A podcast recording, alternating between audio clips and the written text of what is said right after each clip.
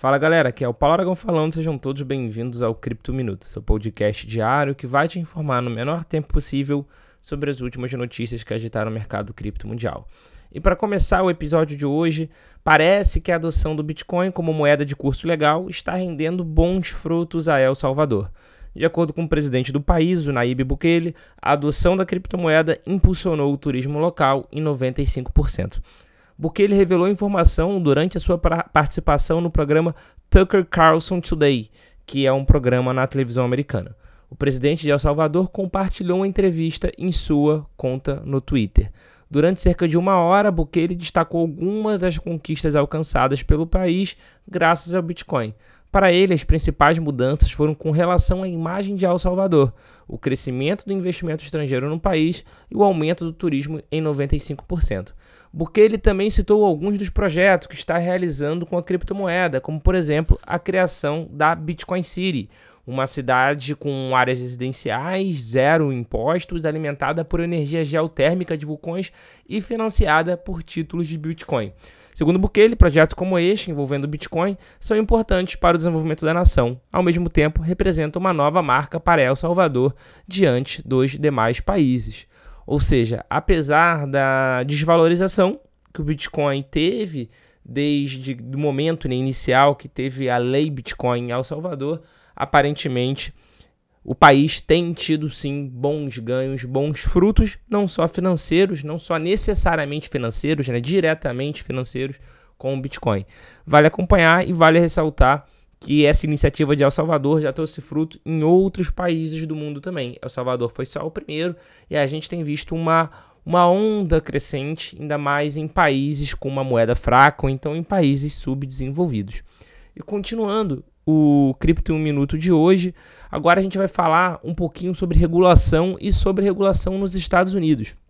É, conforme foi noticiado pelo criptofácil.com, a exchange Kraken teve problemas nos Estados Unidos e precisou arcar com uma pesada multa. No entanto, a exchange não desistiu e agora planeja criar e lançar o seu próprio banco.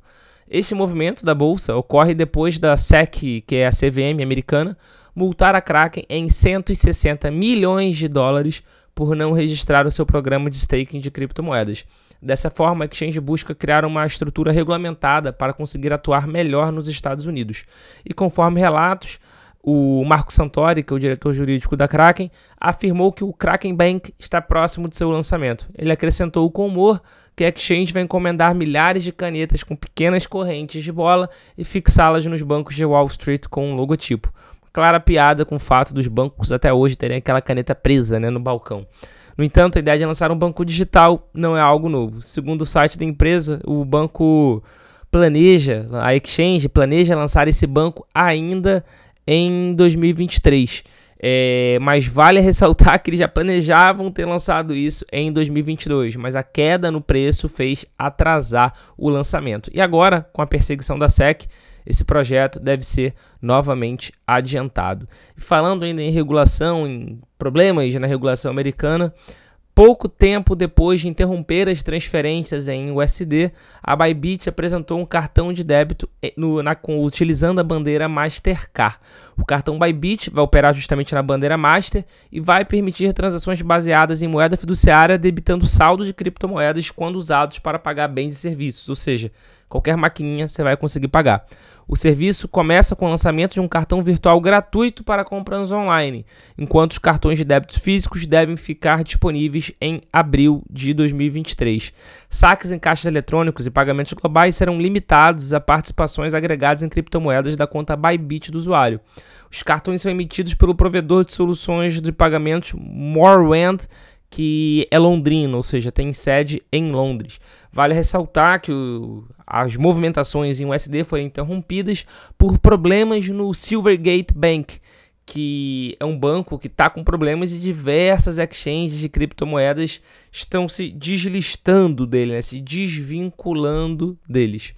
Então é um movimento da Bybit para tentar justamente suprir esses usuários em questão de dólar americano e provavelmente isso vai também ser disponibilizado ao redor do mundo. E para fechar o episódio de hoje, A agência de viagens Decolar, a decolar.com, informou que passou a aceitar pagamentos em criptomoedas como o Bitcoin. A iniciativa resulta de uma parceria da empresa com a exchange de ativos digitais Binance e com a InSwitch, que é uma empresa de tecnologia financeira integrada. Por enquanto, apenas usuários da Argentina poderão usar cripto como forma de pagamento. No entanto, a empresa informou que implantará a nova forma de pagamento em outros países, onde a Decolar.com atua de forma gradual. A empresa não detalhou, contudo, quando o serviço chegará ao Brasil. Conforme destacou a empresa em um comunicado enviado ao criptofácil.com, essa ação complementa a proposta de valor da empresa, melhorando a experiência do usuário e aproximando o mundo das criptomoedas do público. Vale ressaltar que só nesse, nesses últimos sete dias foi a segunda grande empresa a anunciar algum tipo de parceria, algum tipo de integração com criptomoeda.